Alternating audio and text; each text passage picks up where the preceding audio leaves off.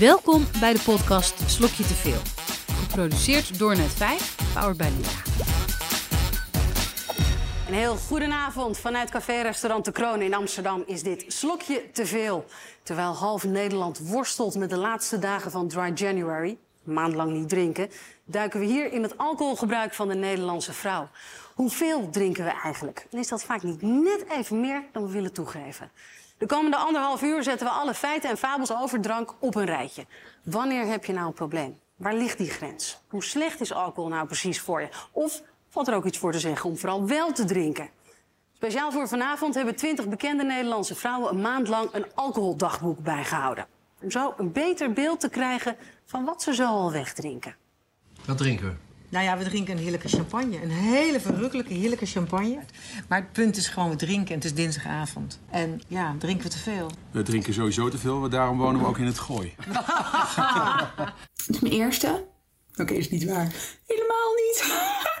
ik had er van de middag al eentje. Oké, dit is mijn tweede. Ik kwam binnen eh, thee of wijn en ik was echt, ik gilde ongeveer wijn. Ja, ik wilde dus eigenlijk nog meer gaan drinken. We hebben al heel veel biertjes gehad, dus eh, ik moet enorm plassen. Maar eerst even een biertje drinken dan maar, toch? Zo. Superleuk. Superleuk. Ja.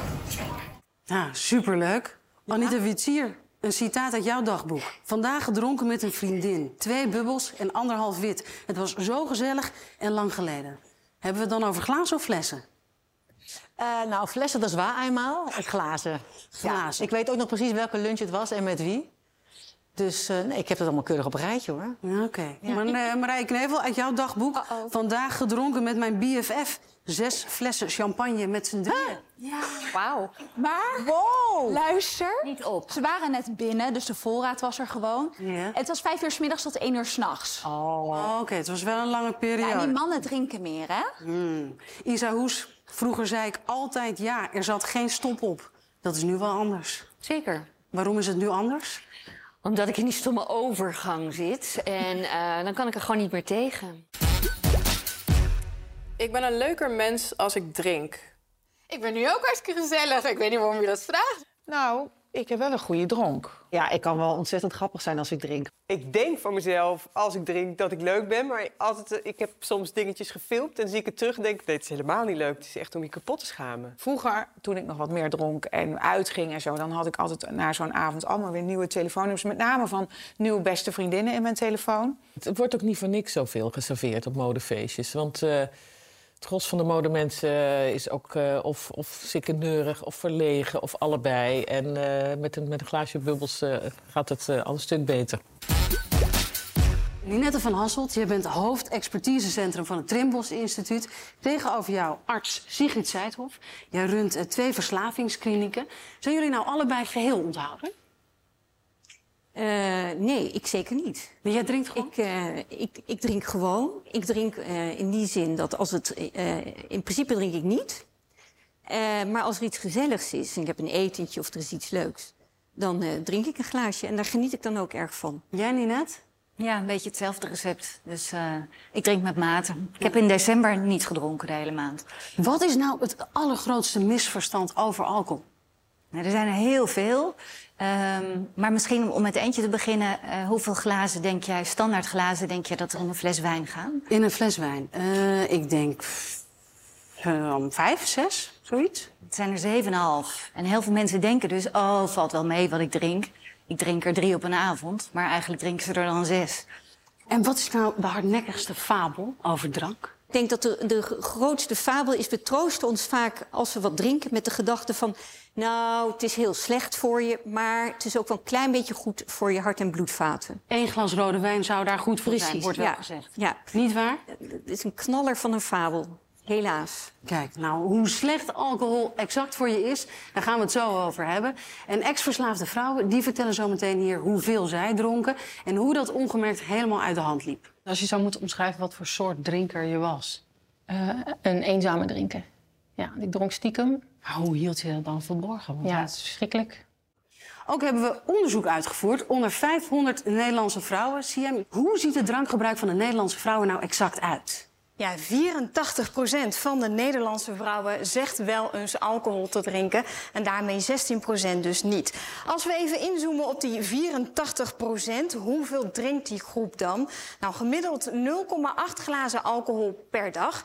En dat komt neer op ruim 5 glazen per week.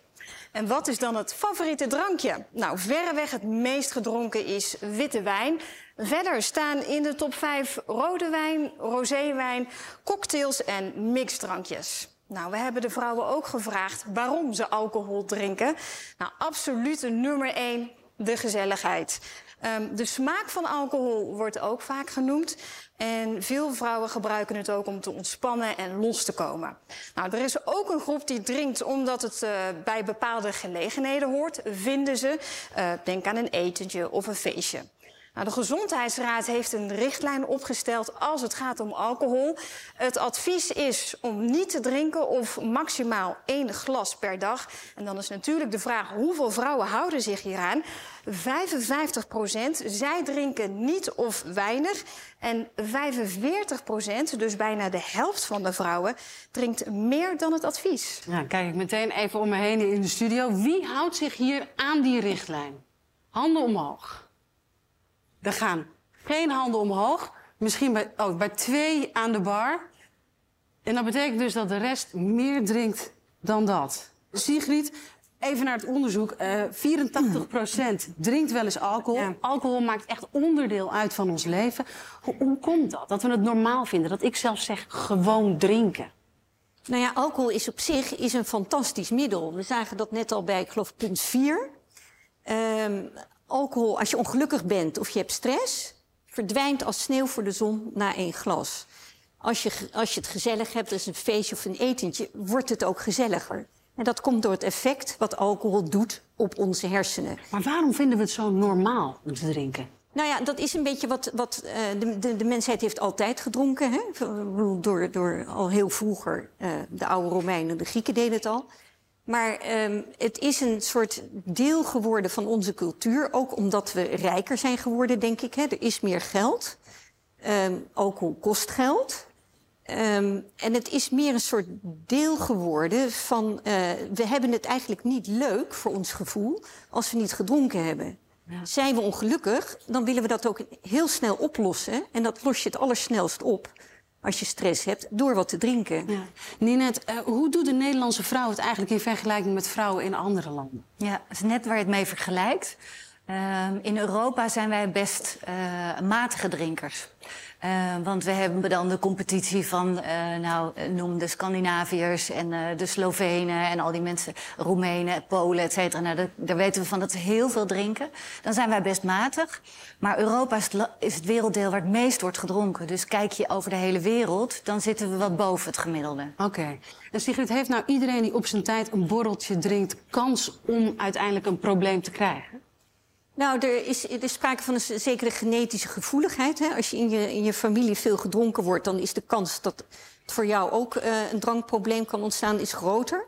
Maar ik denk tegelijkertijd, als je flink oefent, kan iedereen wel een drankprobleem krijgen. Als je uh, elke dag gewoon echt veel gaat drinken, dan kan je op een gegeven moment echt moeilijk zonder.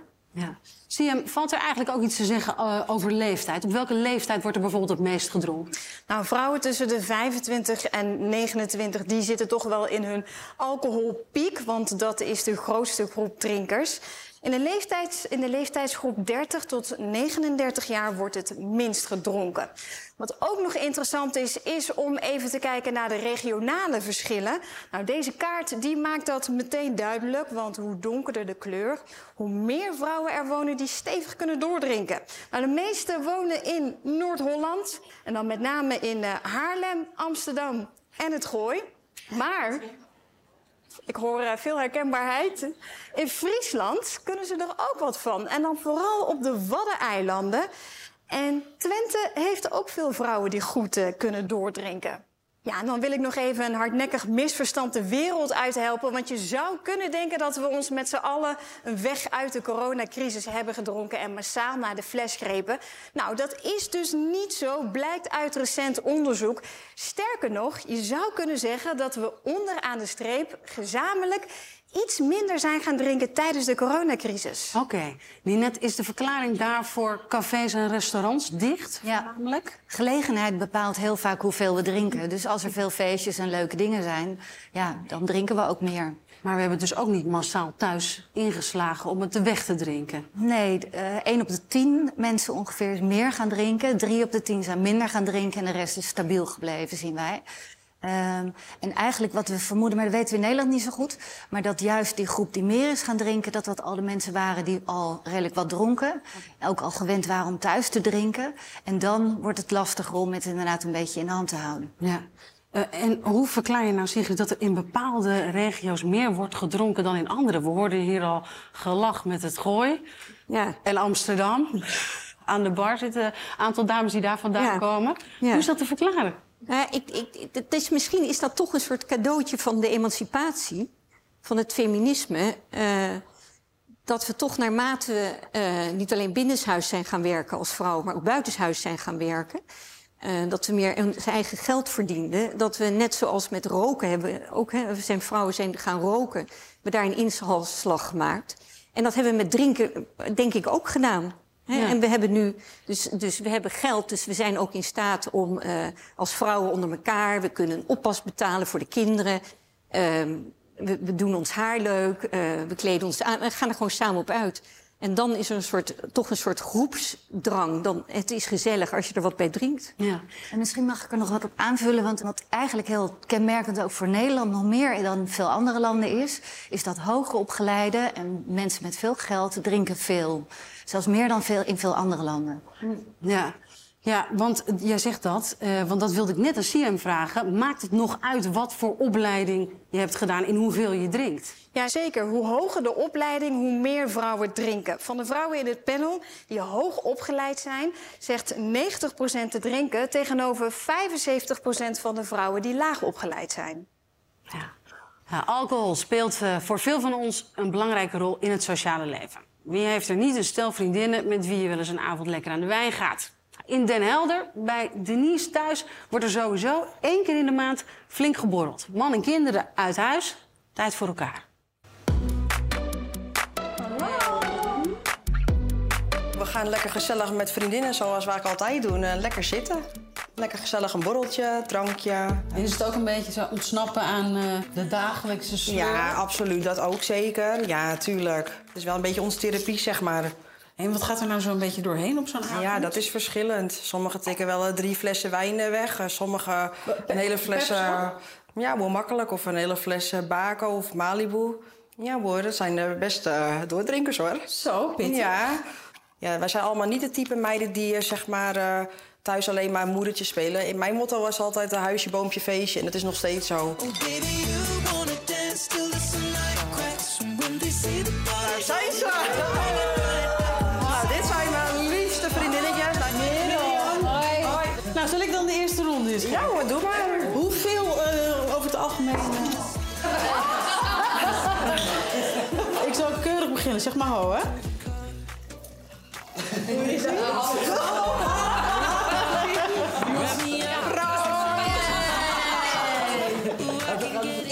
voor, voor soort avond voor jullie? Want dan ga je hier naartoe en dan... eh, ja, gewoon gezellig. Lekker met elkaar. Ja. De dag, de dag. En wat moet er dan allemaal uit? Ja, je alledaagse, weet je, je, je- de Ja. kids, de- je werk, je collega's. Die gaan, al, die gaan allemaal even over de top. Ja hoor, man, alles. En er gaat een goede borrel in. Het is niet per se dat er heel veel in moet, maar het maakt Nee. het wel, eh, het maakt het lekker... uh, Los. Los, Ja, ja, gezellig, ja. We houden van lekker losjes. Ja. In de kroegen staan ook? Ja, Denise. Ik ging om 11 uur weg. Hoe laat gingen ze bij jou de deur uit? Dat wil je niet weten. En een kater de volgende ochtend? Kwam later. De kater kwam later. De kater kwam later. Ja. Zometeen de alcoholdagboeken van onze bekende vrouwen. En ook gaan we het hebben over hoe schadelijk alcohol voor je lichaam is. En wanneer slaat gezellig drinken, misschien ongemerkt, over in problematisch drinken. Nanja raakte verslaafd. Ze stopte twee jaar geleden. Ja, wat ik een mooie uitspraak vind, dat alcohol eigenlijk de enige verslaving is waarvoor je je moet verantwoorden als je het, als je het niet doet.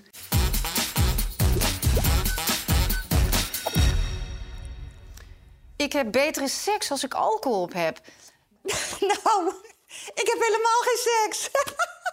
Nee, ik val meteen in slaap. Dus er valt me echt niks te beleven.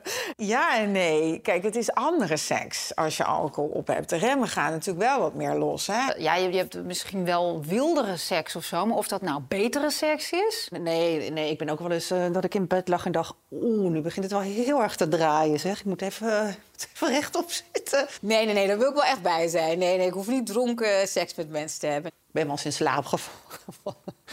Was ik in slaap gevallen tijdens de seks.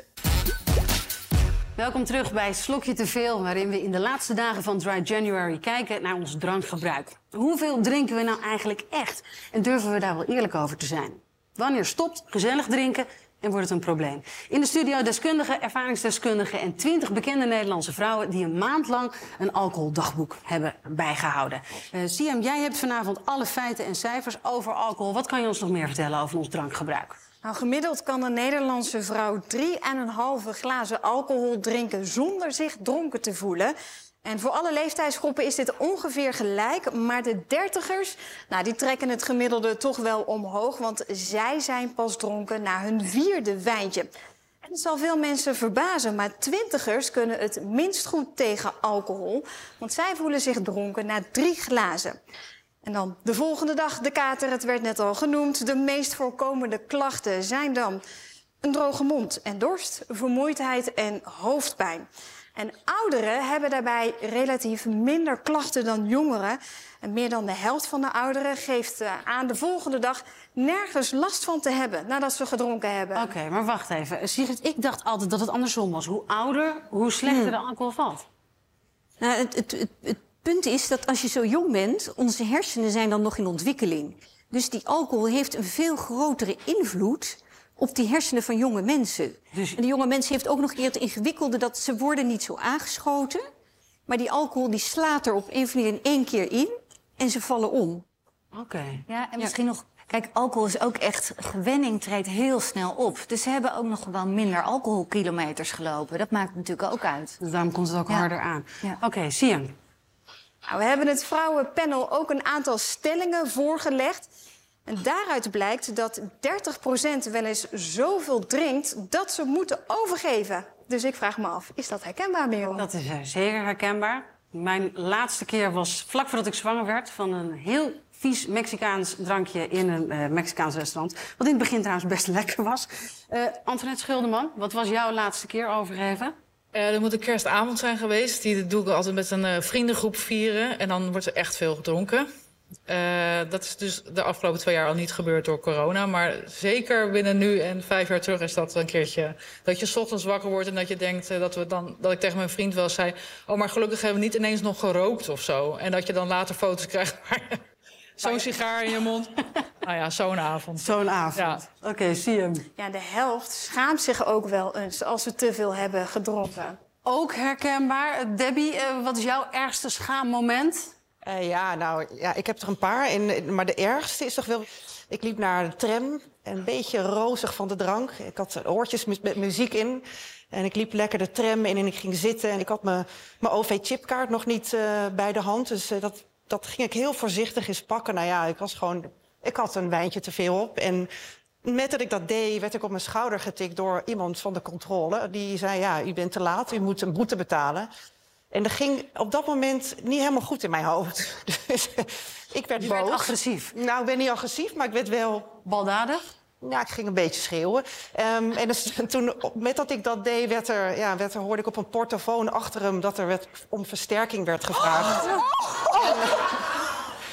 En, um, ja, nou ja, goed. Dus de tram ging rijden en uh, de deuren gingen dicht. De tram ging rijden en ik zag een busje zo langs de tram met een zwaailicht. En er kwamen twee mannen, die tilden mij op. Oh. En ik werd echt met, aan mijn, uit, de ja, uit de tram gezet. Ja. Oké. Okay. Heel gênant. Zo. Volgende stelling zie Ja, na schaamte komt uh, toch vaak uh, de spijt. Um, 60% zegt wel eens achteraf spijt te hebben gehad als ze te veel uh, hebben gedronken. Ja. Aafke, heb jij ergens spijt van? Van iets dat je deed onder invloed? Nou, ik heb veel rare dingen gedaan onder, onder invloed van drank. Maar het, het ergste is denk ik wel dat ik één keer dronken achter het stuur ben gestapt. En um, Dat heb ik één keer gedaan en daarna nooit meer, want ik schaamde me er enorm voor. En het was echt, ik vond het vooral heel wonderbaarlijk dat het is goed gegaan achteraf. Oké. Ja, ja, daar hebben we dus inderdaad ook een eh, stelling over. Je bent niet de enige, want 20% heeft wel eens met een slok te veel op achter het stuur gezeten. En ongeveer 30.000 mensen in ons land zijn in behandeling voor een eh, alcoholprobleem. Daarvan is driekwart man en een kwart is vrouw. En vrouwen vinden het moeilijker dan mannen om hulp te zoeken als ze een alcoholprobleem hebben. Nou, voor degene die denkt dat we als Nederlanders heel veel weten over de schadelijke effecten van alcohol, nou, dat is dus niet zo. Blijkt ook uit dat onderzoek. Sigrid, laten we het daar maar meteen over hebben. Hoe schadelijk is alcohol? Ja, daar kan je heel kort over zijn. Alcohol is gif. Punt. Ja, en dat wil zeggen dat het zit in de top drie als het gaat over kanker. Hè, dan is, is alcohol heel schadelijk voor ons. Vrouwen hebben sowieso al een grote kans op borstkanker in Nederland. Eén op de zeven vrouwen krijgt borstkanker. En als je al één glas alcohol per dag drinkt, wordt dat risico flink verhoogd. Daarna is het risico op dementie. Maar ehm, ook in de, in de, in de niet zeg maar dodelijke hoek, ehm, overgewicht. eh, is, is, je, je, wordt, je wordt echt heel makkelijk dikker als je veel drinkt. Je krijgt zin om te eten ervan. Precies. Dus ik zie vrouwen die bij ons in behandeling komen. Die zie ik eigenlijk al na een paar weken zie ik ze gewoon krimpen. Die vallen echt af. Ja.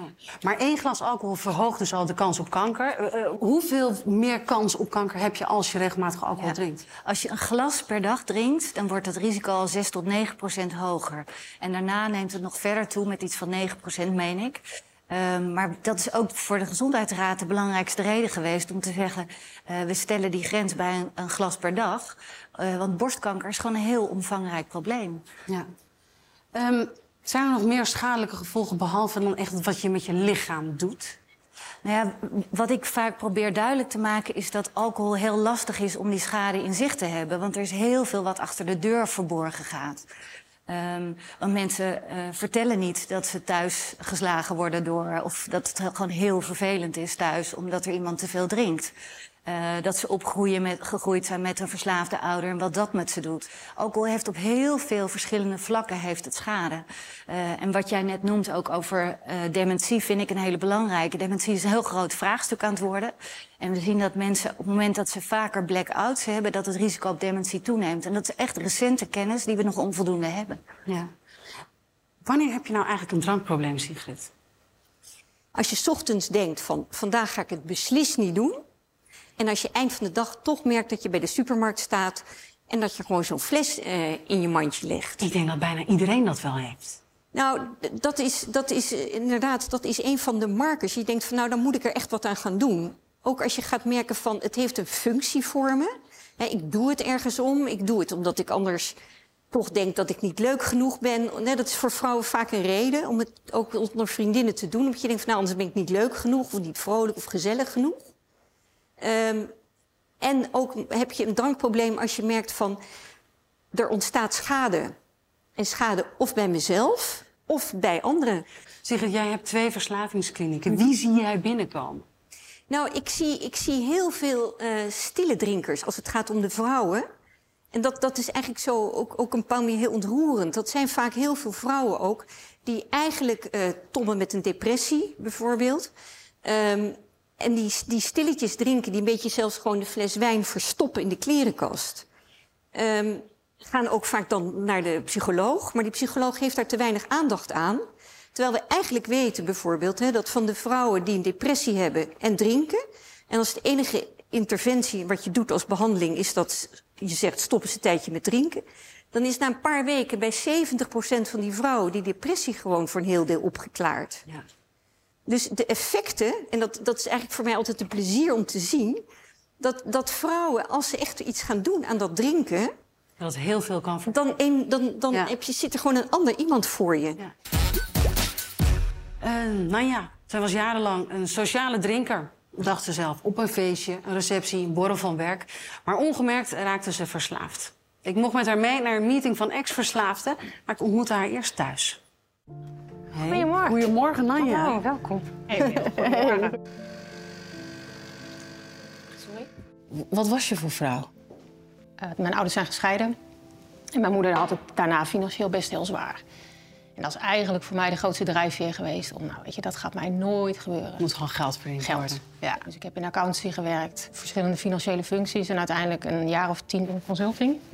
En daar is eigenlijk al wel een beetje zo'n knop omgegaan dat ik gewoon altijd maar door moest en door wilde. ehm, zonder dat mijn hart daar echt, eh, echt in zat.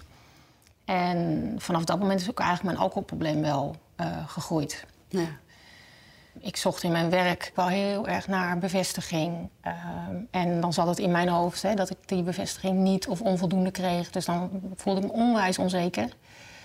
En ehm, ja, dan is de, de, de greep naar de fles is echt gewoon onwijs makkelijk. En als je zou moeten omschrijven wat voor soort drinker je was, hoe zou je het dan omschrijven? Eh, een eenzame drinker. Ja, ik dronk stiekem. Eh, hoe hield je dat dan verborgen? Want ja, het is verschrikkelijk.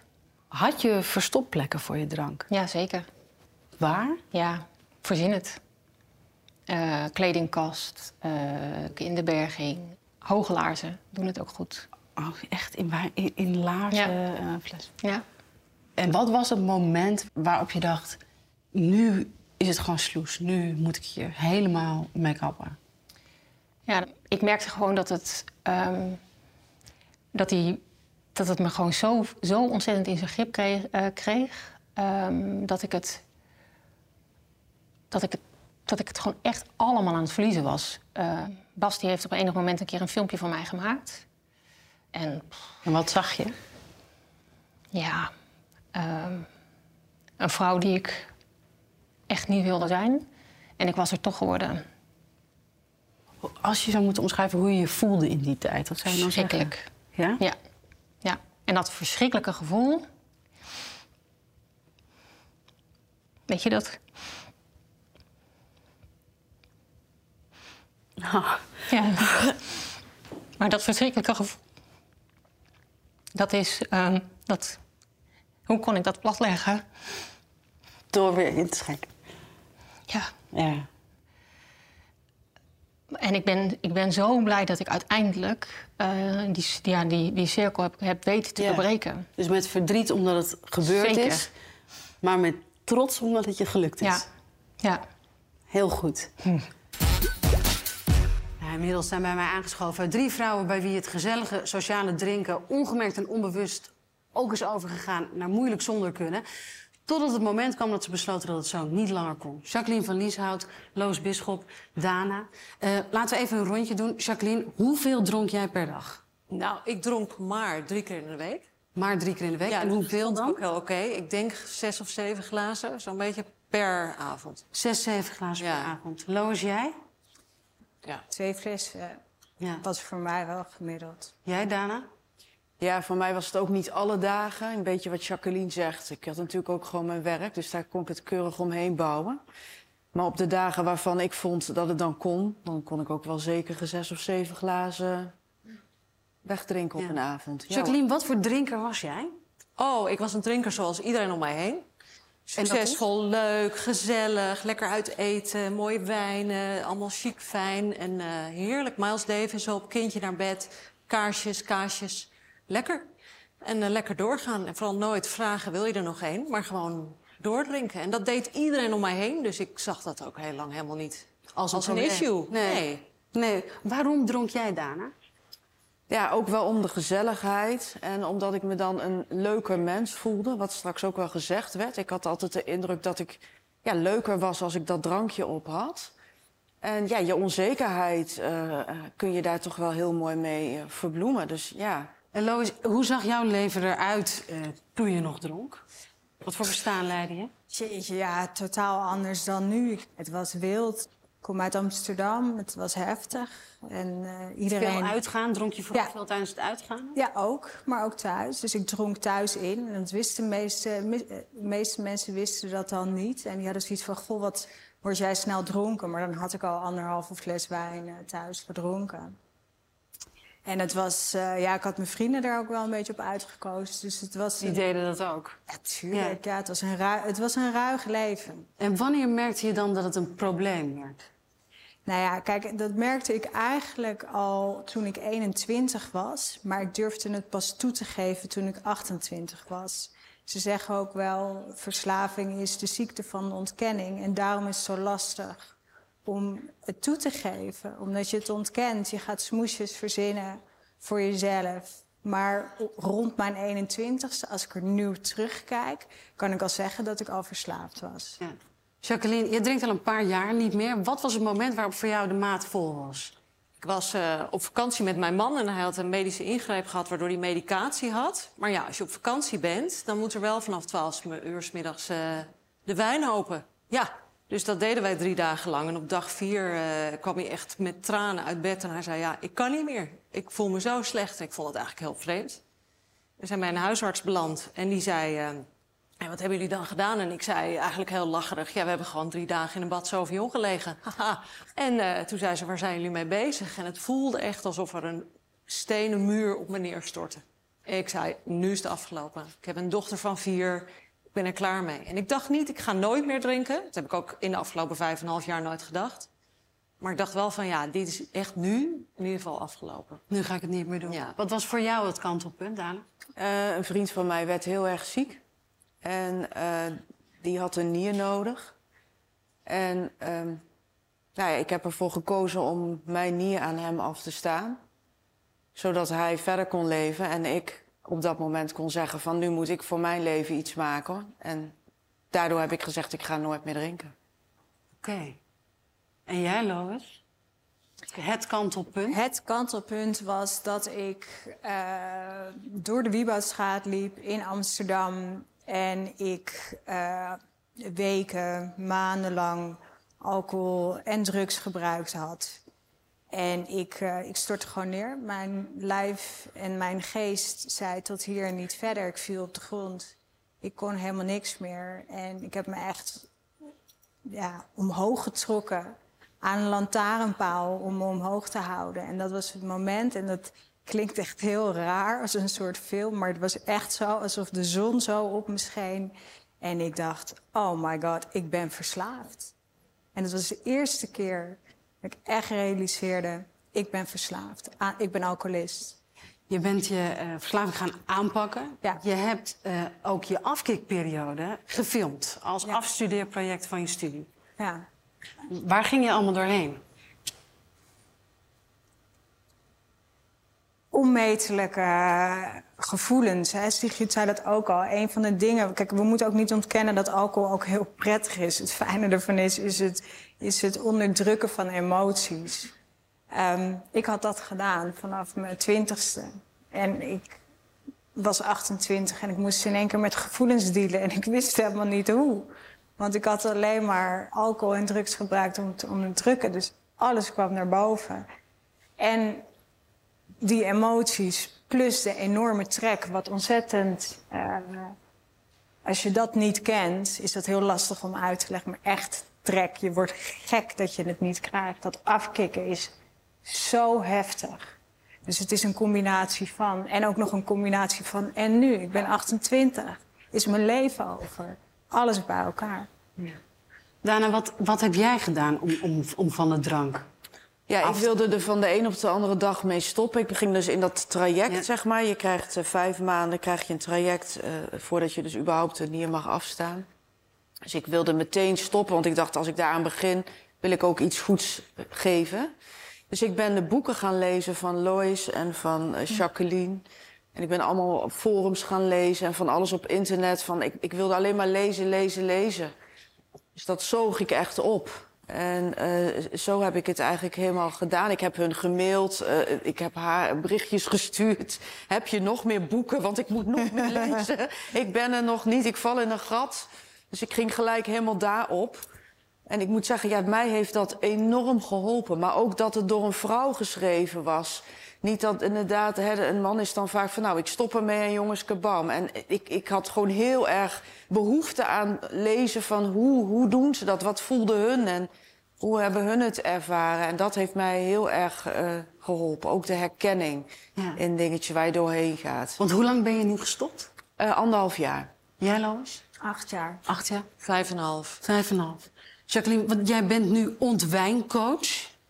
boeken geschreven, je helpt andere vrouwen om te stoppen. Zien alle vrouwen die bij jou komen nou ook meteen dat ze een probleem hebben? Dat ziet heel Nederland niet. Want ik zie net die uitslagen en Ja. dan denk ik vijf glazen in de week? Really?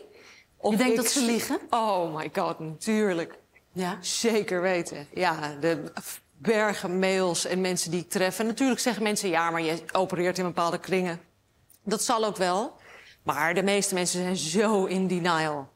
Zo in de ontkenning, zo aan het liegen over hun alcoholgebruik. Dat is de hele kern ervan. Lois zei het ook, het is de kern van verslaving. Maar wij vinden het woord ook eng. En ik denk dat dat heel belangrijk is, het woord alcoholist. Want er is geen nicotinist. Dat je zegt, nou, ik rook maar vijf sigaretten. Dan ben je geen nicotinist. En een cocaïnist is er ook niet. Want we nemen alcohol en cocaïne... Nee, sorry, sigaretten en cocaïne nemen we serieus. Maar alcohol niet. Dat is van ons allemaal. Dat is onze vriend, dat is onze teddybeer. Dat nemen we op schoot, dat vinden we fijn. Dus je moet daaraan meedoen. Het moet leuk zijn. Dat is tegen mij zo vaak gezegd. Wanneer ga je weer gewoon drinken? Doe je alweer normaal? Kom op, Jacqueline. Ik had er wel eentje nemen. Daarna, als je niet gestopt was met drinken, hoe had je leven er dan nu uitgezien? Ja, dan denk ik dat het niet goed was gegaan. Was ook wel op een punt waarvan ik echt merkte ja, dat het gewoon niet goed is. Ik begreep dat ze eh, op, op jouw werk bijvoorbeeld niet weten van jouw drankverleden. Nee. Nee, ja, ik kon dat altijd prima eh, gewoon in mijn eigen tijd doen. Dus dan, eh, ja, ik zorgde echt wel dat ik op zondag niks gedronken had. Zodat ik op maandag dan weer fris en fruitig op mijn werk zat. Ja. Hoe denk je dat zij reageren als ze jou nu in deze uitzending zien? Ja, ik denk dat ze het knap vinden. Maar goed, het is niet zo dat ik daar ooit op mijn werk eh, last van heb gehad... in de zin dat ik me daar ziek voor heb gemeld of zo. Ik kon dat echt wel prima eh, eromheen eh, breien, zeg maar. Ja. Zometeen gaan we het met onze bekende vrouwen hebben over hun drankgebruik. Hoeveel drinken Anita Witsier, Isa Hoes, Debbie Gerritsen en Marij Knevel bijvoorbeeld eigenlijk? Een alcoholdagboek bijhouden. Dat bleek voor de een confronterender dan voor de ander. Door de week, ik zou eigenlijk niet drinken, maar ik heb net mijn declaraties gedaan. Dat vind ik eigenlijk al hartstikke goed. Ehm, daarbij is er een, eh, een, een, een man in het spel met eh, een hele goede flessen wijn en een hele grote ijskast. Het meest gênante dat ik heb gedaan met drank op. Oh my god, moet ik dit echt zeggen? Mijn kinderen vermoorden mij, echt waar. Ik doe vaak genoeg gênante dingen, maar er komt eigenlijk niet echt vaak drank bij, bij kijken. Nee. Dat heb ik denk ik eh, gedelete. Het meest gênante, ja, dat is dan toch misschien dat je, dat je dan inderdaad eh, in zo'n steegje staat over te geven. Dat je denkt, jee, maar Dat als ik echt te veel had gedronken, dat ik enorm moest huilen. Dan kwamen er opeens allemaal onverwerkte emoties kwamen dan denk ik naar boven. Zingen, songfestivalliedjes zingen. Heel hard zingen en niet meer ophouden met zingen. Nou ja, je weet als je een beetje oude lama wordt... dat de plas ophouden een beetje een probleem wordt. Het terras was vrij leeg. Dus ik dacht, als ik nu naar de wc loop... dan gaat er een heel spoor achter mij aan. Dus ik ga plassen op het terras. Als je van je alcoholverslaving af wilt komen, kun je veel steun vinden in de verhalen van anderen die hetzelfde probleem hebben. Met Nanja, die jarenlang verslaafd was, mocht ik mee naar een wekelijkse meeting voor ex-alcoholverslaafden.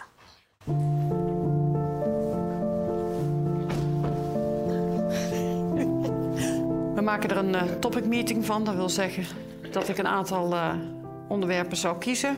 Onhanteerbaarheid, negativiteit en schaamte. Schaamte heeft me gebracht dat ik er bijna niet meer was. Om die schaamte te onderdrukken in plaats van aan te pakken. Om mezelf te accepteren. Wie ik ben, hoe ik eruit zie. Dat dat oké is. Voor mij is eh, topic schaamte ehm, wel een hele goede. Niets of niemand mocht weten van het probleem wat ik had. Ik zou heel erg graag willen dat ik eerder ehm, ergens iets van moed had kunnen hebben om onder die schaamte vandaan te kruipen en om hulp te gaan vragen. Want dat heeft mij ja, tot het punt gebracht waar ik nu, eh, waar ik nu ben. December is voor mij een, eh, een gevoelige maand. Want vorig jaar december zat ik eigenlijk op de max van mijn verslaving. Omdat ik me helemaal niks waard vond. En wat eh, ik heb kunnen doen in herstel is heel langzaam gaan bouwen aan mijn eigen waarde. Ik ben me langzaam echt wat waard gaan vinden. En waarom ook? Omdat de mensen om mij heen met wie ik aan deze tafel zit... dat mij doen hebben gaan geloven. En ik weet, ik ben nog maar net begonnen. Dus ik gun het iedereen om uit zijn schaamte te stappen, in het licht te gaan staan en van jezelf te gaan houden. Dank je wel. Dankjewel. Wat ik zo ongelooflijk nodig heb, dat zijn jullie. Dat ik iedere week hier naartoe kan eh, eh, om mijn ei kwijt te kunnen. Om te zeggen wat voor mij moeilijk is geweest. Bij mensen die mij altijd serieus nemen, wat ik ook zeg. Het gevoel dat ik me niet meer hoef te schamen is zo ongelooflijk een bevrijding. Want alles wat ik nu doe, sta ik achter. Dan kom ik er nog heel even tussen. Ik ben heel dankbaar dat jullie dit eh, hebben willen delen. Ik vind het heel mooi om te zien hoe jullie zoveel steun bij elkaar vinden... en je leven weer hebben opgepakt na alles wat jullie hebben meegemaakt. Eh, sorry hiervoor. Ja. Misschien zijn misschien nog een beetje hormonen. Eh, denken jullie dat de maatschappij zeg maar, de gevaren van alcohol onderschat? Absoluut. Ja? Absoluut. Wat ik een mooie uitspraak vind, is dat alcohol eigenlijk de enige verslaving is waarvoor je moet verantwoorden als je het, als je het niet doet. Doe toch niet zo ongezellig? Ben je nou Nee, nog steeds? Ja. Ik vind het geweldig om te zien eh, wat een stel stoere wijven jullie zijn. Dat jullie het allemaal zo hebben opgepakt. En dat jullie elkaar hebben. Eh, dank jullie wel daarvoor. Dankjewel. Dankjewel. Ja, nou ja, je bent hier ook vanavond. Eh, hoe, hoe is het om dit terug te zien? Ja, heel bijzonder. Beetje spannend. Ehm, maar je wilde het ook echt vertellen. Ja, heel erg. Ja, ja want ik, ik heb 10, 12 jaar ehm, geworsteld. Eh, en hè, dat heb ik hier vanavond ook al aan tafel gehoord. Maar ehm, de grootste motivatie voor mij om mee te doen is om eigenlijk andere vrouwen over de streep te helpen. Om te laten zien van, weet je, de, eh, de vrouw met een probleem, met een alcoholprobleem, heeft een heel normaal gezicht. En dat is niet die oude dame die eh, ehm, nou, hè, de huis uit wordt gezet of eh, de dakloze. Hè, die we, dat stigma wat we hier in Nederland toch ook gewoon nog heel erg sterk hebben. Hoe lang drink je nu niet meer? Ik heb het even opgezocht in mijn Sober-app. 705 dagen. Dus dat is op de kop af bijna twee jaar. Dankjewel. Ja.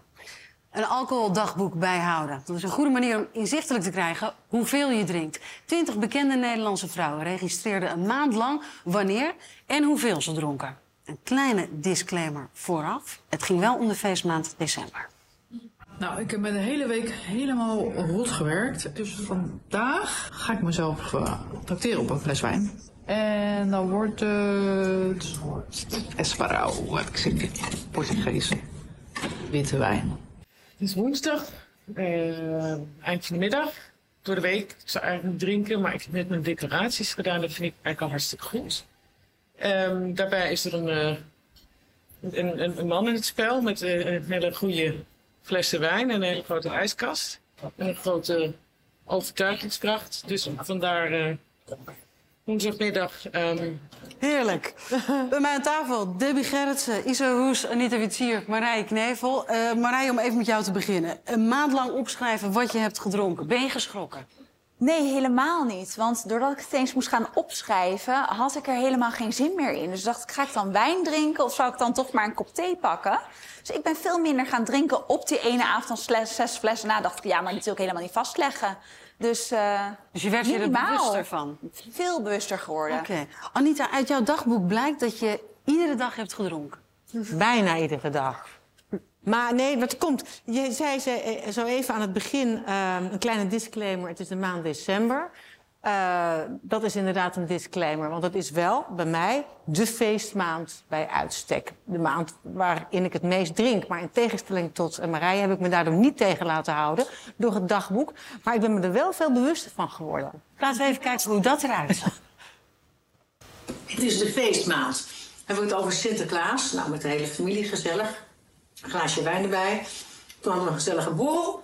Eh, mijn man jarig, 9 december. Ja, we hebben natuurlijk daarop getoost met een glaasje bubbels. De vrijdag erop kwamen een paar vrienden eten. Ik mooi gekookt. Fijn glas wijn erbij.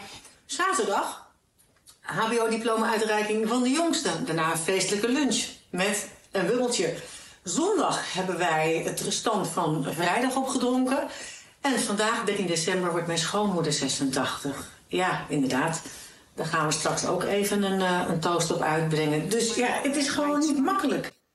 Het is een slokje te veel, zeg maar. Ja, Debbie, jij hebt ook bijna elke dag gedronken. Vind je het leven leuker met alcohol? Nou, dat weet ik eigenlijk niet zo goed, want ik drink eigenlijk altijd wel elke dag. En nooit niet? Nee. Nou ja, nee, er zijn, bedoel, ik drink wel eens op maandag of dinsdagen. eh, hou ik dan mezelf voor dat ik dat dan niet doe. Maar ik drink elke dag wel een glas wijn. En dat worden er ook wel eens twee. Heb je er last van, of niet? Nou, ik moet zeggen, ik begin er wel steeds meer last van te krijgen. Ja, naarmate je ouder wordt, heb je toch... Ik, daar, ik schrok net een beetje van, van de, de cijfers. Ik dacht, ik word ouder, ik heb er alleen maar meer last van. Ehm, want ik word wel 's ochtends wel vaker wakker met een kater... waarvan ik denk, ah, jammer dit. Zullen we even kijken naar een stukje uit jouw videodagboek? Eh, het was gezellig. We hebben een flesje wijn gehad. Twee flessen wijn, als ik eh, eerlijk ben. Eh, met z'n drieën. Dus nou, ik vind dat allemaal nog wel meevallen. Dat eh, is wel eens erger geweest. En daar ben ik eigenlijk wel blij mee. Want ik wil morgen gewoon sporten en ehm, vroeg opstaan. En eh, als ik echt veel heb gedronken, dan, eh, dan kan ik toch niet echt lekker slapen. Dus eh, ik ben eigenlijk wel blij met, eh, met vanavond. Hoe ging het sporten? Ja, dat doe ik dus wel elke... Dat ga ik dan wel doen. Dat is een soort straf eh, wat ik mezelf opleg. Ja. Maar het gaat niet... Ik, de- ik denk als ik niet zou eh, drinken, dat het wel beter zou gaan. Ja. Isa, wat was voor jou het meest confronterend van het bijhouden van een alcoholdagboek? Ehm, niet zoveel. Eh eerder dat ik minder dronk dan ik dacht. Dus Oké. Dat is grappig. Ehm, maar ik vind dit vanavond veel confronterender. Ik durf het er bijna niet meer over te hebben. Hoe iedereen hier roept, nou, ik heb ja, zes dagen niet. Ik denk, als ik die verhalen hoor, we zijn gewoon allemaal alcoholist. Wat, wat doet drank met jou? Nu. Nou, als je twee glazen op hebt. Ja, dat denk ik niet zo te voelen. Drie? Wordt wat losser, wat baldadiger op een gegeven moment. Je Maar bij twee of drie... Van, van dat baldadige gedrag? Ehm, ja, ik heb een keer, met, dat was een feestje. Eh, een gezamenlijke vriend van ons eh, nodigde mij uit eh, ergens. en we stonden in een straat in Amsterdam. En het was heel gezellig. En Vlinder hobbelde daar op een gegeven moment ook. Die was nog best wel wat jonger. En we hadden honger. En het was zo vlak voor kwart voor acht of zo. En we gingen naar de frietboutique. En de frietboutique zou dan om acht uur dicht gaan. Een Dus chique snackbar. een chique snackbar. Ja. En wij dachten, daar gaan we nog even een bestelling plaatsen. Dus dat meisje neemt die bestelling op en eh, ze gaat naar achter. En ze komt een paar minuten later terug, zegt ze, we zijn dicht. Ja, en dan heb ik, als ik dan... want toen had ik meer dan twee glazen op, hè. Dus dan word ik heel erg, ga ik een beetje uit de hoogte doen. En dan vergeet ik ook dat ik bekend ben. En dat kreeg ik de volgende dag terug. Want eh, mijn zoon zei toen dat dat meisje tegen zijn vrienden en vriendinnen had gezegd... Ja, Isa Hoes was bij mij in de zaak. En, eh, ja, ik, was, ik ging best wel tekeer. Vlinder stond al binnen twee minuten buiten. Die schaamde zich kapot. Ja, kinderen vinden dat niet leuk. En ik heb dat dan niet echt door. Ik vind dat ik in mijn recht sta. Dan moet je gewoon niet onze bestelling aannemen. Nou, ik kan wel weer beginnen, want dat vind ik nog steeds. Met of zonder drank. Dus misschien maakt dat eigenlijk niet uit. Maar dan ga ik net te ver, denk ik. Ja. Anita, heb jij er wel eens last van? Van dat je toch een vrij regelmatige drinker bent? Ehm, mm, nou, de hevige katers zijn wel weg. Want zoveel, vroeger dronk ik wel meer met een feest of zo, dat je dan doorgaat. En dan de verschrikkelijke kater de andere dag. Eh, dat heb ik niet meer, want dat wil ik ook niet meer. Ik ga nooit meer die grens over. En eh, de periode die we zo even zagen, dat dat is echt zo'n zo'n blok in december... waarin het heel heftig is. Maar er zijn ook dagen, weken dat ik niet of nauwelijks drink. Dus dit is niet echt, eh, ik zal maar zeggen, representatief voor het hele jaar. Want anders vinden mijn kinderen dat ook niet leuk. Ehm, maar echt, nou weet je, ja, ik me- je bent altijd wat vermoeider. Je slaapt slechter als je hebt gedronken, tenminste. Zeker. Ja, toch? Die ervaring Ja, hebben we geloof ik allemaal wel. Maar als ik één of twee glazen drink, dan heb ik nergens last van. Ja. Marije, heb jij meer plezier als je drank op hebt? Nou, eigenlijk valt dat dus wel mee. Ik heb ook een periode drie jaar niet gedronken. En dat was eh, rond mijn 27e. Dus festivalletjes, geen corona, konden we helemaal los. Maar dan kon ik eigenlijk best wel meegaan in de vibe van mensen die wel gedronken hadden. Alleen het is dat je dan heel vaak hoort, oh, je bent zo saai. Oh, drink nou even mee. Stom is dat, hè? Eh, Dat vind ik echt-. Ja, dat is heel gek. Maar het is dus best wel interessant als je dus dan even loslaat dat iedereen super lam is, maar dat even lekker omarmt en daarvan ga- van gaat genieten. Is het eigenlijk dan ook best wel leuk? Ja. Zie je, eh, wat kun je eigenlijk zeggen over het aantal vrouwen dat eh, minder drinkt of zelfs helemaal niet meer drinkt? Nou, ze zijn er meer dan genoeg. Uit ons onderzoek blijkt dat 16% dus bijna 2 op de 10 vrouwen, geen druppel alcohol drinkt. En als we nog even teruggaan naar dat advies van de Gezondheidsraad, dus om helemaal niet te drinken of maximaal één glas per dag, dan zien we dat steeds meer vrouwen zich daaraan houden. Ehm, acht jaar geleden was het nog maar 47 procent, maar het loopt op en in 2020 is dat aantal gestegen naar 55 procent. En de populariteit van eh, initiatieven zoals Try January neemt ook toe. Vijf jaar geleden deden 75.000 Nederlanders mee, mannen en vrouwen. En dat aantal is nu meer dan verdubbeld naar 200.000. Dus dat is wel een uh, flinke stijging. Nou, terug uh, naar ons vrouwenpanel. Hoe denken zij over een alcoholvrij leven? Um, twee derde van de vrouwen uh, vindt een alcoholvrij feestje net zo leuk als een feestje waarbij ze wel drinken. Nou, dat merken ze ook in de supermarkten en slijterijen. Daar is de verkoop van alcoholvrije drankjes flink gestegen. Tussen 2017 en 2020 nam de omzet toe met maar liefst 83 procent. En dat lijkt heel veel, dat is het natuurlijk ook. Maar als we dat in perspectief zetten, dan zien we dat in 2020 de omzet van alcoholvrije dranken maar een heel klein deel uitmaakt van de totale omzet van alcohol, namelijk 4 procent. Ja, en dat de alcoholvrije trend in opmars is, dat bewijst ook Wim Boekema. Hij opende afgelopen jaar in Haarlem de eerste alcoholvrije slijterij van Nederland. Wim, je bent de eerste alcoholvrije slijterij van Nederland begonnen. Waarom moest die er komen? Ja, nou, ik ik ben er eigenlijk achter gekomen dat uh, sowieso voor mezelf. Ik heb, uh, ik heb drie dochtertjes. Ik hou van sporten, maar ik hou ook van sociaal bezig zijn. Ja. En uh, ja, ik kwam er eigenlijk achter dat je het allemaal wil combineren. En dat er dan ja, bepaalde zaken zijn die dat een beetje tegenhouden. Onder andere alcohol. Hè? Dus die zaterdagavond dat je eigenlijk net dat glaasje wijn te veel gedronken hebt. Of na een sportwedstrijd dat je net te veel biertjes gedronken hebt. En je denkt, ik ben niet zo fris 's ochtends. Dus... Vertel eens, wat, wat, wat, wat verkoop je allemaal? Ja, we verkopen van alles.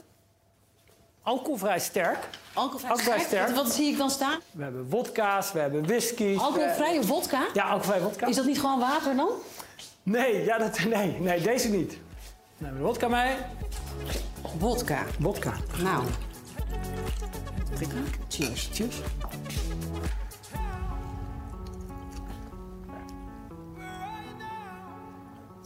Het heeft wel een beetje de illusie van wodka. Ja, toch? Alsof de wodka er, of de, alsof de alcohol er overheen Maar voel je, want hij komt nu ook achter oh, je ja. keel. Grappig, hè? Ja. Voel je iets komen in je keel, een soort gloei. Ja. Wat zit erin? Ja, dus dat kunnen uh, pepertjes zijn, gember en dat soort, uh, dat soort dingetjes. Ja. Die wil eraan nippen. En dat is, dat is natuurlijk bij die sterke dranken, dat maakt het zo bijzonder. Is dat je er gewoon, het, het drinkmoment is nippen, even zitten en... Uh... Ik vind dit wel wat. Wim, zullen we een uh, lekker mixje proberen of iets van dit? Ja, zeker. Ik heb een hele mooie Amaretini Sour voor je. Oké, okay, die heb ik zelfs met alcohol nog nooit Nee, nou ja. Kijk eens.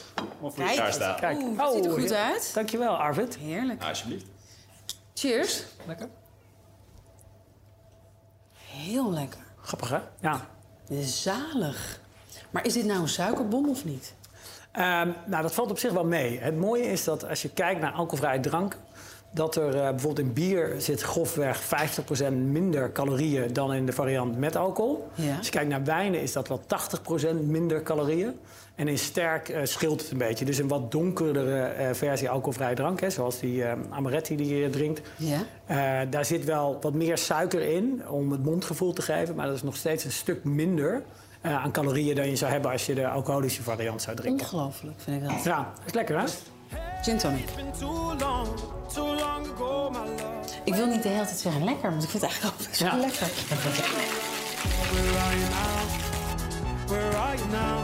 Roep maar eens wat je hiervan bent. Oh, de feest. En die vind ik ook heel erg lekker. Ik denk dat ik om ben. Maar dan wil ik wel Arvid erbij. Om het te kunnen maken. Ja, Wim is hier. Eh, Wim, alcoholvrij. Is dat nou ook echt altijd helemaal alcoholvrij? Ja, wat wij, wat wij hebben is maximaal een half procent. En eh, dus we hebben hier bijvoorbeeld in staan, daar zit 0,2 procent in. Vergelijk dat met wat er bijvoorbeeld in vruchtensap zit of in een stuk rijp fruit. Oké, dus niet echt helemaal alcoholvrij. Nee, ja, er zijn ook heel veel producten die echt 0,0 zijn. Hè? Dus als je echt op zoek bent naar 0,0, omdat je bijvoorbeeld zwanger bent... kijk dan echt goed op het label en zorg echt dat je 0,0 hebt. Oké, want tot 0,5 mag het dus ook nog alcoholvrij. Dat, dat valt niet onder de alcoholwet en mag eigenlijk in elk levensmiddel zitten... door natuurlijke gistingen in Nederland. Oké, goed om te weten. Wim, cheers. Cheers. Wij eh, toosten hier alvast met de alcoholvrije champagne van Wim. En zometeen zijn we terug. Twee bekende Nederlandse vrouwen dronken namelijk een maand lang niets speciaal voor dit programma. We gaan eh, zo meteen kijken hoe het ze vergaan is. Ik heb echt zo'n zin om gewoon een borrel te drinken... om eventjes van mijn frustratie af te zijn. Mag ik even ruiken? Oh, wat lekker!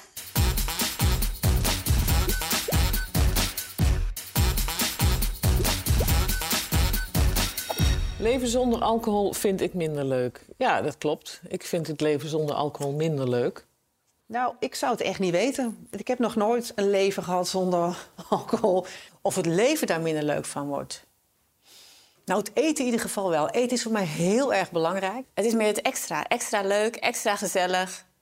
Een extra goed gesprek. Nou, ik ben wel eens een keer heel erg dronken geweest van non-alcoholische cocktails. Maar dat wist ik niet. Ik was met mijn beste vriend en we gingen aan de cocktails. Nou, we voelden hem hangen, jongen. En het bleek dat later non-alcoholische cocktails te zijn. Dus een heel stuk van dat aangeschoten gevoel is ook psychosomatisch. Ik kan me voorstellen dat ik nooit meer alcohol drink. Nee, dat is niet waar. Ik koketteer eigenlijk, als ik heel eerlijk ben, denk ik al twee of drie... Ik denk nu tweeënhalf, drie jaar... Van als ik nou eens helemaal stop met alcohol. Maar ik kan het gewoon niet. Ja, ik drink ook wel eens een hele tijd niet. En dan merk ik op een gegeven moment dat ik na een week of drie... ga ik zelf, zelfs echt scherper zien. Ik, ik zie niet voor me een leven zonder drank. Ja, dat zie ik gewoon echt niet voor me. Nee. Maar dan komt er ook wel altijd een soort omslagpunt dat ik denk... oh, nu ben ik wel heel erg scherp en heel helder. En dan ga ik maar toch maar weer eens een wijntje drinken. Nou kan ik me niet voorstellen, maar ik ben er wel benieuwd naar. Ik ben er gewoon heel erg benieuwd naar. Welkom terug bij Slokje te veel. We praten nog even door over de trend om niet te drinken. Want steeds meer vrouwen zweren de alcohol helemaal af.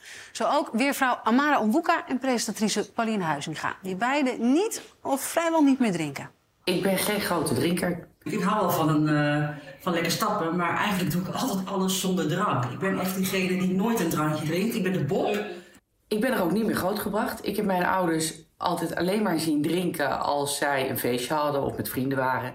Eigenlijk heb ik het altijd gezellig zonder drank en ik vind het zelfs eigenlijk helemaal niet lekker. Dus ja, ik drink nooit. Ik slaap heel erg slecht.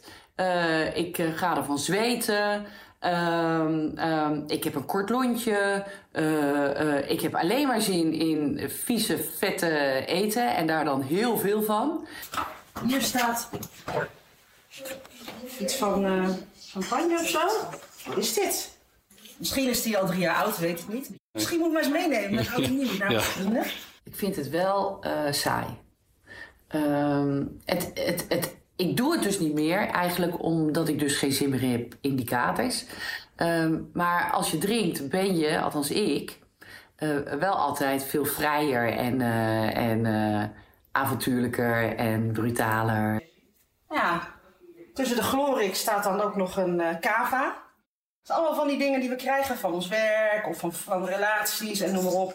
En die verdwijnen dan ergens in de kast. En één keer de zoveel tijd geef ik het weg. En mijn oom die houdt heel van wijn.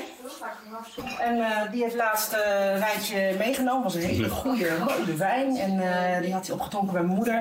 En die was gewoon bedorven. Die had te lang rechtop gestaan. En eh, nou, zo zijn wij dus. Zoveel drink ik. Dat het dus kan bederven. Wijn kan bij mij bederven.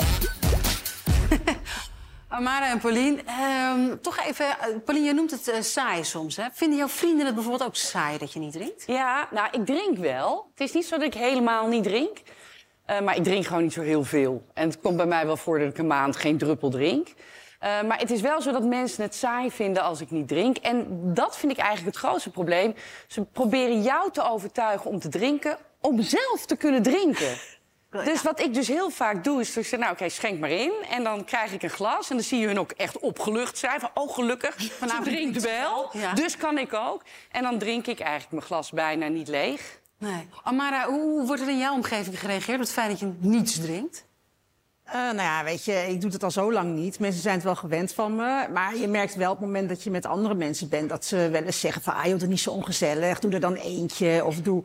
En heb ik, ik heb dan zoiets van, dan, dan kan ik een beetje recalcitrant van worden. Van hoezo doen die zo ongezellig, weet je wel? Ik bedoel, ik kan net zo hard meefeesten zonder drankje. Maar over het algemeen, mijn vrienden, die, die, die weten dat wel. Die vinden het eigenlijk alleen maar handig dat ik niet drink. Want dan eh, kan ik naar huis rijden. Altijd iemand die de bop is. Toch? Ja. Bij mij eh, aan tafel inmiddels eh, aangeschoven. Carolien van Ede, Aafke Romein. Jullie gingen met z'n tweeën voor ons de uitdaging aan... om de hele feestmaand december niet te drinken. Oké, ik kreeg dus net een, eh, een echt kerstpakket. En er zat deze jongen in. En die mag ik deze maand dus niet. En ik moet zeggen, ik vind het echt moeilijk. Want ik heb net weer gehoord dat er superveel shows zijn afgezegd en verzet. En dat we weer geen kerst mogen vieren samen. En ik heb echt zo'n zin om gewoon een borrel te drinken. Om eventjes van mijn frustratie af te zijn. Gezelligheid met een gemmerdrank. En eh, nou ja, ik drink een paar. Maar ik mis het wel. Mag ik even ruiken? Oh, wat lekker! Ja. Carolien, eh, we kennen jou van Chateau Meiland, waar de wijn rijkelijk kon vloeien. Hoeveel dronk je normaal gesproken? Op een dag? Ja? Ja, op een dag gingen er wel vijf zeker wel in. Zeker vijf wijn? Ja, ja. En hoe is de afgelopen maandje vergaan? Nou, ik moet zeggen, ik moest wel heel, ik was twee weken daarvoor al begonnen. Dus eigenlijk ben ik wel zes weken gestopt. En ik moet zeggen dat ik het een verademing vind. Ja? Ja. Je vond het heerlijk? Nou, ik, ik weet gewoon niet wat me overkomt om niet te drinken. Je hebt Zo het volgehouden Ja, dus? ja, ja. Ik ben één keer de mist ingegaan. Ah, kijk, Ja. één keer de mist. Ja, geef het eerlijk toe. En laten we daar nou beelden van hebben. Sorry, ik ben de fout ingegaan.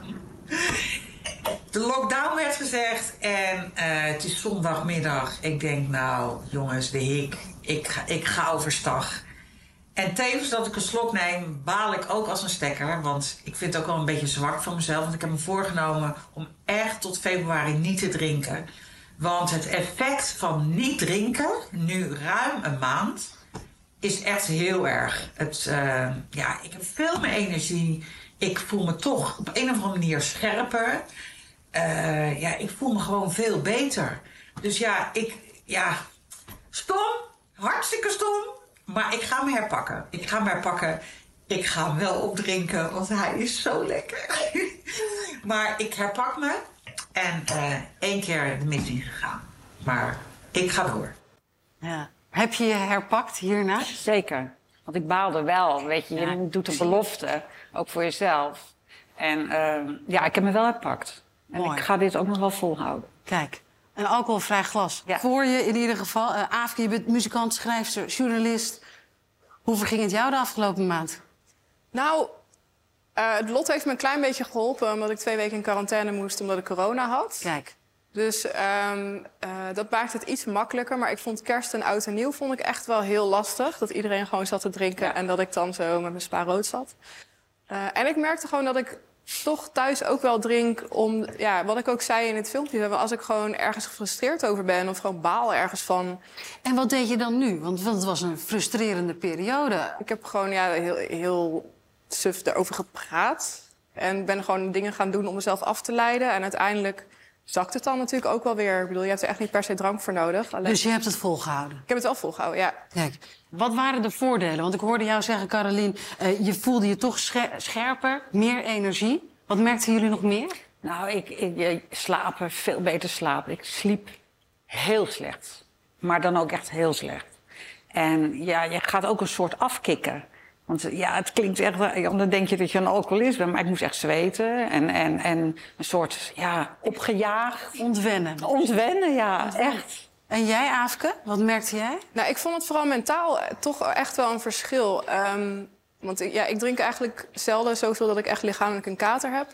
Maar ik heb wel zeg maar, in het dagelijks leven best wel regelmatig last van, uh, van depressies en paniekaanvallen en dat soort dingen. En ik merkte wel dat ik gewoon een, eigenlijk een maand lang heel stabiel ben geweest. En dat hebben we Sigrid ook horen zeggen, hè? Ja. Dat dat echt een Dus dat heel is groot verschil is. Echt, echt een effect, ja. ja. Dank jullie wel dat jullie dit uh, voor ons hebben willen doen. En dan gaan we nog heel even terug naar de vriendinnengroep in Den Helder. Want daar deed ik nog een kleine test met de alcoholvrije gin uit de winkel van Win. Ik heb gin tonics meegenomen. Dus ik, ik, dacht, uh, ik dacht om jullie te bedanken. Ja, maar veel ja?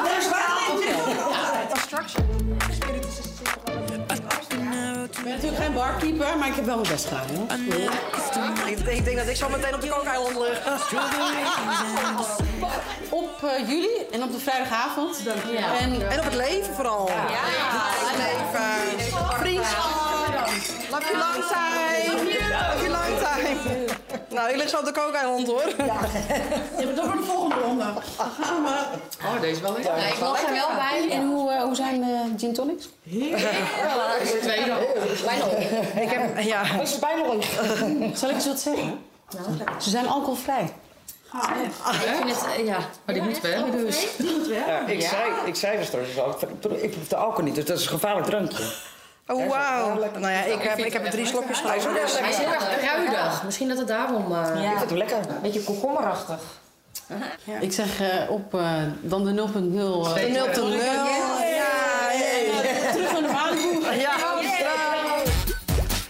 Dank jullie wel allemaal hier uh, in de kroon. Uh, en iedereen die ik uh, op een andere manier voor dit programma mocht spreken. Dank jullie wel voor jullie openheid, voor jullie gastvrijheid en jullie verhalen. Misschien heb je jezelf wel herkend in een van ons. En misschien denk je na vanavond, ik ben eigenlijk hartstikke gezond bezig. En als je nou denkt, ik heb misschien wel wat hulp nodig. Weet dan dat die er is en dat die zo gevonden is. Dank je wel voor het kijken voor nu en tot ziens. Dit was de podcast Slokje te veel. Geproduceerd door Net5, powered by Linda. Als je denkt, ik heb misschien wel wat hulp nodig, weet dan dat die er is en dat die zo gevonden is. Je kan bijvoorbeeld bellen met Mind Correlatie op 0900 1450. Zij zijn elke werkdag bereikbaar tussen 9 uur ochtends en 9 uur avonds.